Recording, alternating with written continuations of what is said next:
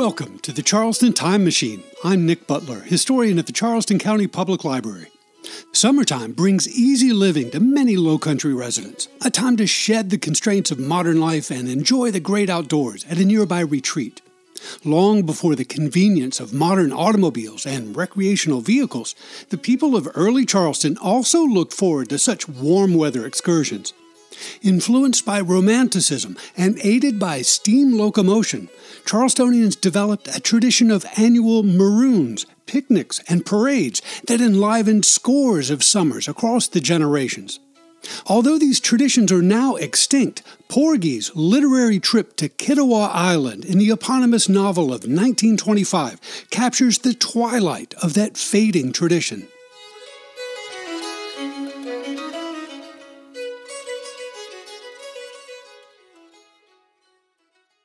The term maroon is a vestige of the early contact between European explorers and the indigenous people of the Caribbean around the turn of the 16th century. From the Arawak language of the Taino people who inhabited many of those islands, Spanish colonials adopted and adapted the word cimarron to describe a fugitive or runaway. Cimarrones, to use the Spanish plural form, were usually enslaved people of Native American or African descent who fled into the wilderness to gain some measure of freedom. As other European powers followed Spanish precedent in the Americas and adopted the practice of slavery in the 16th and 17th centuries, the language of runaways was not far behind. The term cimarron became marron in the French Caribbean colonies and maroon among those planted by the English. After taking Jamaica from the Spanish in 1655, for example, English settlers commenced a long power struggle with Afro Caribbean maroon communities that sheltered within the island's mountainous interior. Jamaica's first Maroon War ended with a peace treaty in 1740, but flared again during the Second Maroon War of 1795 96.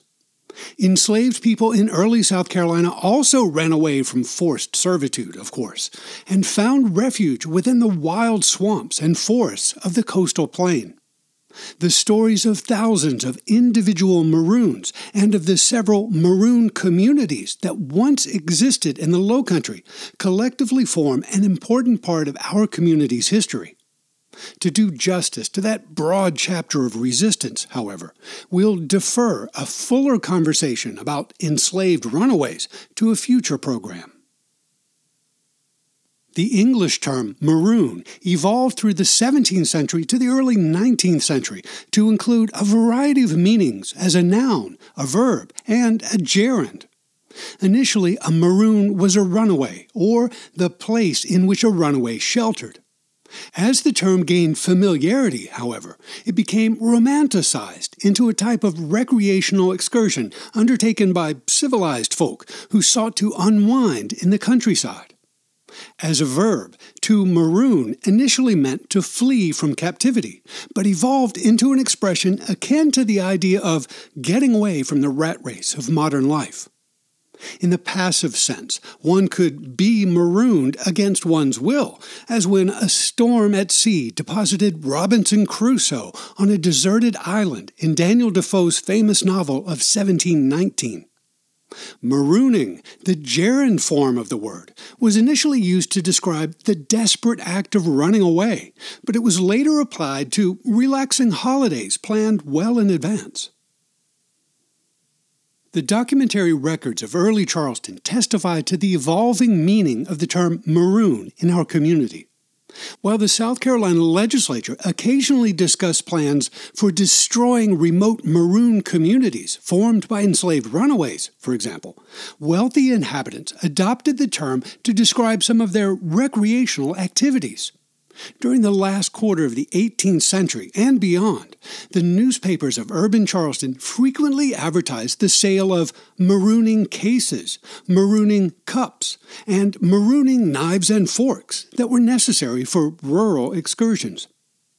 Thomas Ferguson, who died in 1786, was the owner of multiple properties across the Low Country, and he had a plantation called Maroon, or the Maroons, in St. Paul's Parish, in the vicinity of modern Ravenel. Similarly, the early seasonal inhabitants of Sullivan's Island at the turn of the 19th century described their summertime residences as marooning parties. Such textual examples suggest that a low country maroon at the end of the 18th century was like a rural vacation or a sort of extended domestic picnic. The terms maroon and picnic had very different meanings at that time, however, and both continued to evolve during the early 19th century. The French term pique-nique entered the English language in the late 18th century with several contrasting meanings. It could mean an outdoor meal shared in a rural setting, or an informal meal shared indoors by participants who each contributed something edible, like a modern potluck dinner. In the newspapers of early 19th century Charleston, one also finds numerous advertisements for an obscure type of pique-nique fabric or textile, as in picnic silk mitts, picnic gloves, and picnic cotton hose. Inspired by the contemporary Romantic movement, which emphasized the value of the natural world, outdoor recreational activities across the Low Country increased dramatically in the 1820s and 1830s. The surviving newspapers of this era contain copious descriptions of maroons and picnics that demonstrate the continuing evolution of these terms. In 1825, for example, the proprietor of Tivoli Garden at the southeast corner of Columbus and Meeting Streets welcomed the patronage of dining, marooning, and supper parties, but did not clarify the difference between these contrasting groups. A merchant advertising to sell a number of large marquee tents in 1832 described them as being suitable for marooning parties. In contrast to catered maroons, picnics required participants to contribute comestibles to a shared meal, such as when a large number of citizens prepared a massive outdoor picnic at Belvedere Plantation on Charleston Neck for visiting military and naval officers in the spring of 1833.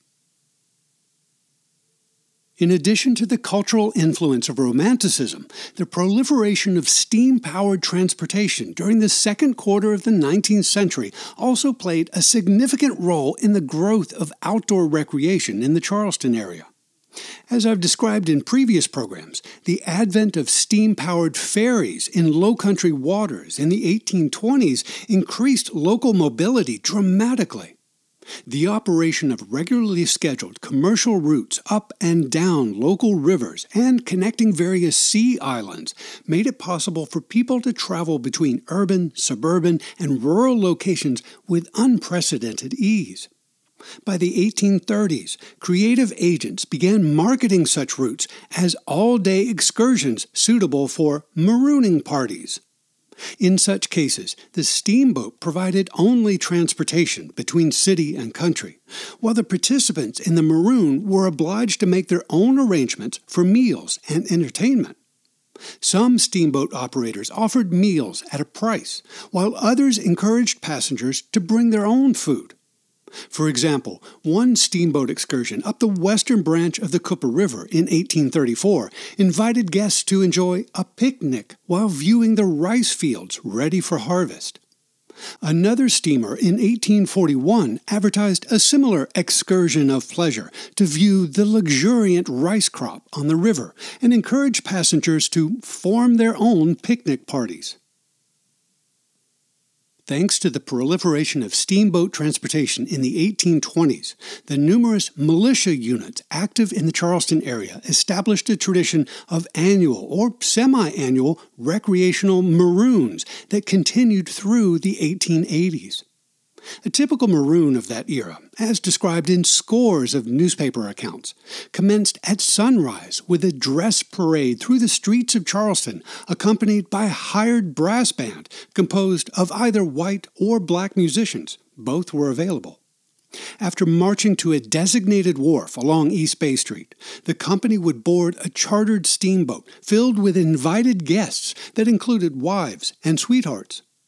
The band would serenade the passengers while the paddle wheeled vessel steamed to a nearby resort, such as the village of Mount Pleasant, Sullivan's Island, one of the nearby sea islands, or a favorite plantation up the Ashley, Cooper, or Wando rivers.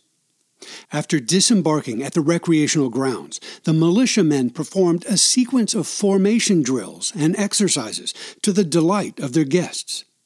Competitive target shooting was a staple activity of the Militia Maroon, with prizes awarded to the best marksman.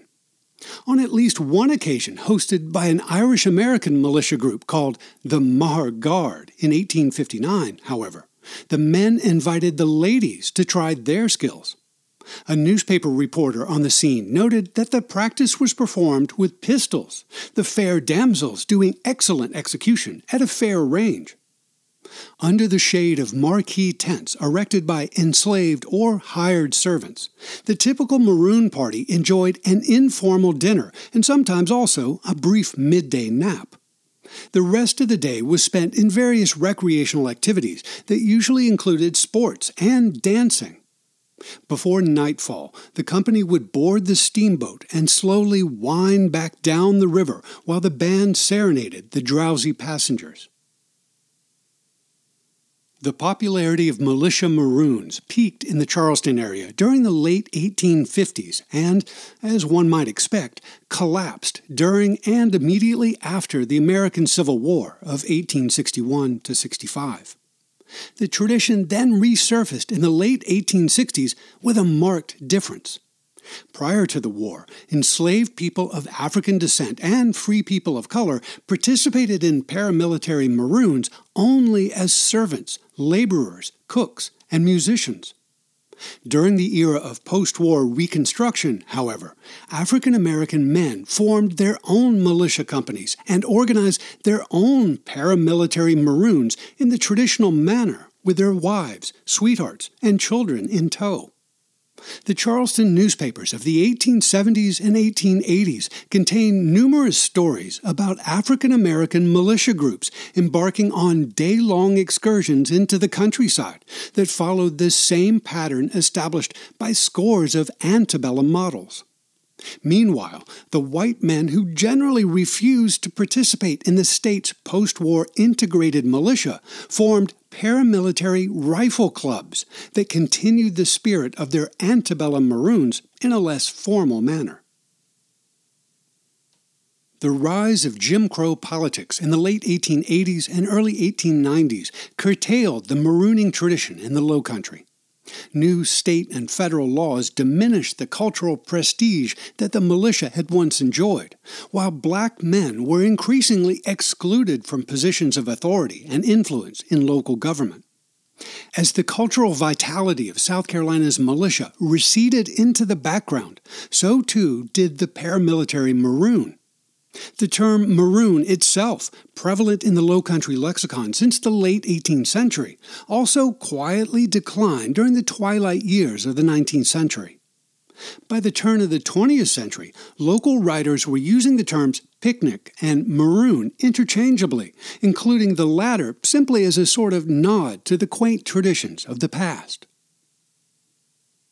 At that same time, however, the various communities within modern Charleston County witnessed the proliferation of picnics.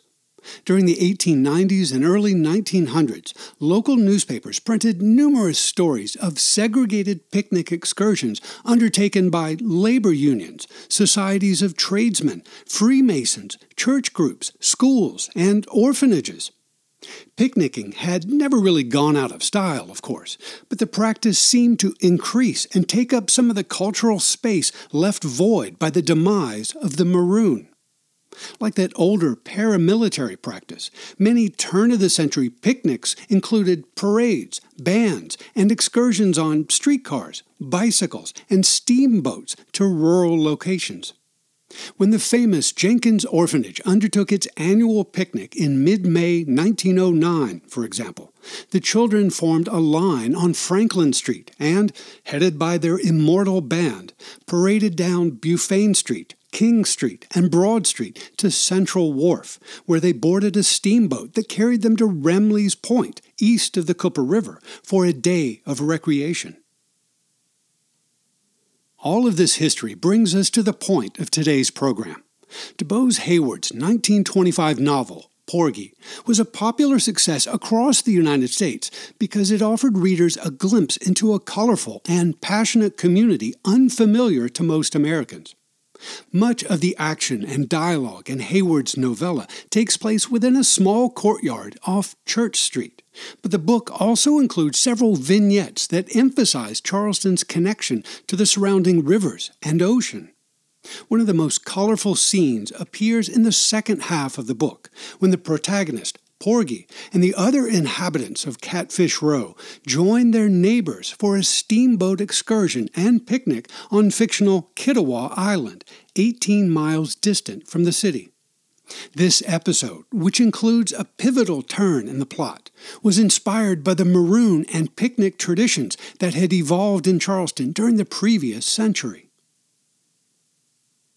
The festive event described in Part 4 of Porgy is the annual parade of a fictional organization called the Sons and Daughters of Repent Ye, Saith the Lord. The day begins with a scramble of preparations. Porgy's older friend, Peter, for example, is one of the horse mounted parade marshals dressed in a uniform that harkens back to the militia pomp of the late 19th century. The assembling of picnic baskets and accessories continued until 8 in the morning, at which time the participants rushed to the rendezvous for the beginning of the parade. Heyward did not specify the assembly point, but the scene he described in 1925 was clearly inspired by earlier events that included the youthful band from Jenkins Orphanage on Franklin Street. The resulting summertime scene captures a valuable snapshot of Charleston's lost cultural history. Let's listen to a sample of Heyward's description from Part 4 of Porgy. The drowsy old city had scarcely commenced its day when, down through King Charles Street, the procession took its way. Superbly unself conscious of the effect that it produced, it crashed through the slow, restrained rhythm of the city's life like a wild, barbaric chord. All of the stately mansions along the way were servantless that day, and the aristocratic matrons broke the ultimate canon of the social code and peered through the front windows at the procession as it swept flamboyantly across the town. First came an infinitesimal Negro boy, scarlet coated and aglitter with brass buttons. Upon his head was balanced an enormous shako, and while he marched with left hand on hip and shoulders back, his right hand twirled a heavy gold headed baton. Then the band, two score boys attired in several variations of the bandmaster's costume, strode by. Bare splay feet padded upon the cobbles. Heads were thrown back, with lips to instruments that glittered in the sunshine, launching daring and independent excursions into the realm of sound. Yet these improvisations returned always to the eternal boom, boom, boom of an underlying rhythm, and met with others in the sudden weaving and ravening of amazing chords. An ecstasy of wild young bodies beat living into the blasts that shook the windows of the solemn houses. Broad, dusty, blue black feet shuffled and danced on the many colored cobbles and the grass between them. The sun lifted suddenly over the housetops and flashed like a torrent of warm white wine between the staid buildings to break on flashing teeth and laughing eyes.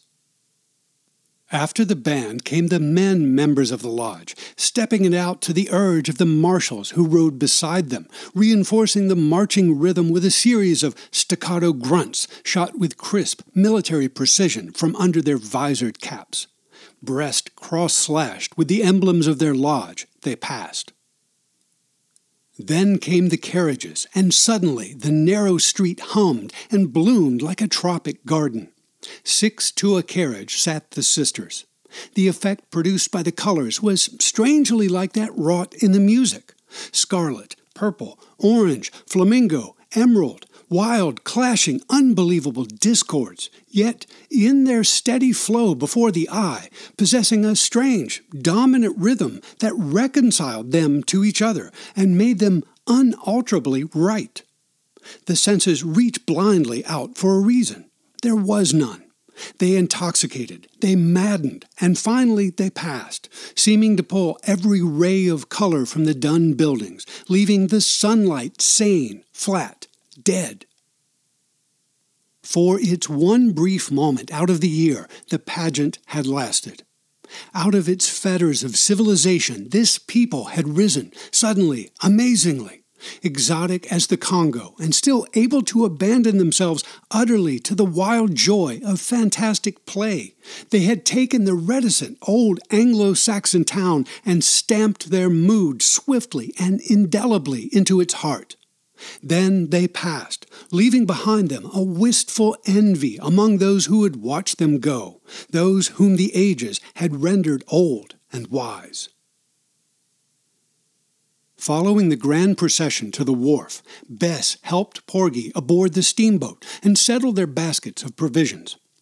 The band played and neighbors danced on the polished deck as the stern wheeler steamed onward like a great frenzied beetle towards the segregated Negro picnic grounds on Kittiwah Island. There, Bess slipped away from the crowd and into the forest for a clandestine encounter with her former beau, Crown, that set in motion the collapse of Porgy's brief summer of happiness. All of this colorful action and dialogue was unfortunately reduced and revised for George Gershwin's 1935 operatic version, Porgy and Bess.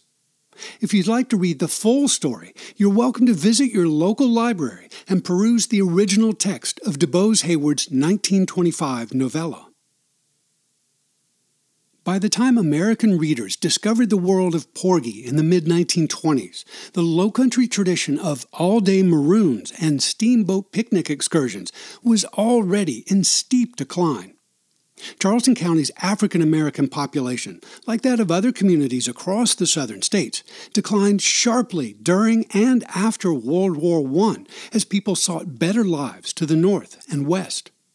The rise of automobile traffic during the early decades of the 20th century sapped the vitality of local ferry service, and the opening of modern bridges across the Ashley River in 1926 and the Cooper River in 1929 rendered the old steamboats nearly obsolete.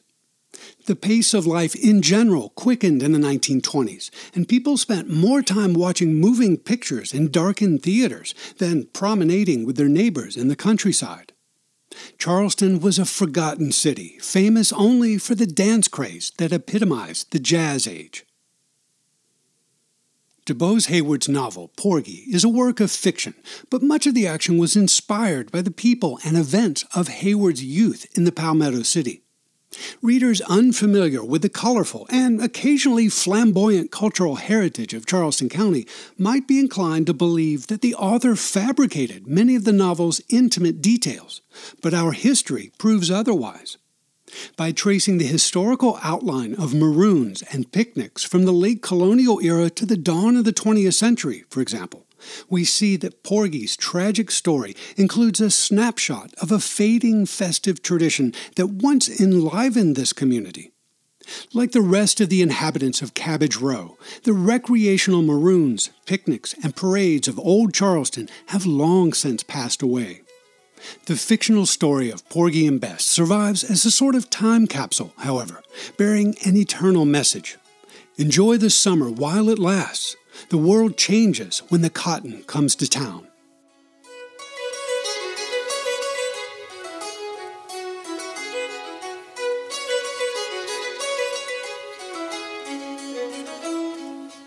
Charleston County Public Library is your home for local history. To explore our resources and programs, and to read an illustrated transcript of this podcast, point your web browser to ccpl.org.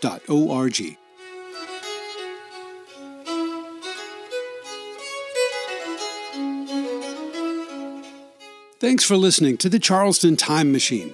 This is Nick Butler, and I'll see you in the future.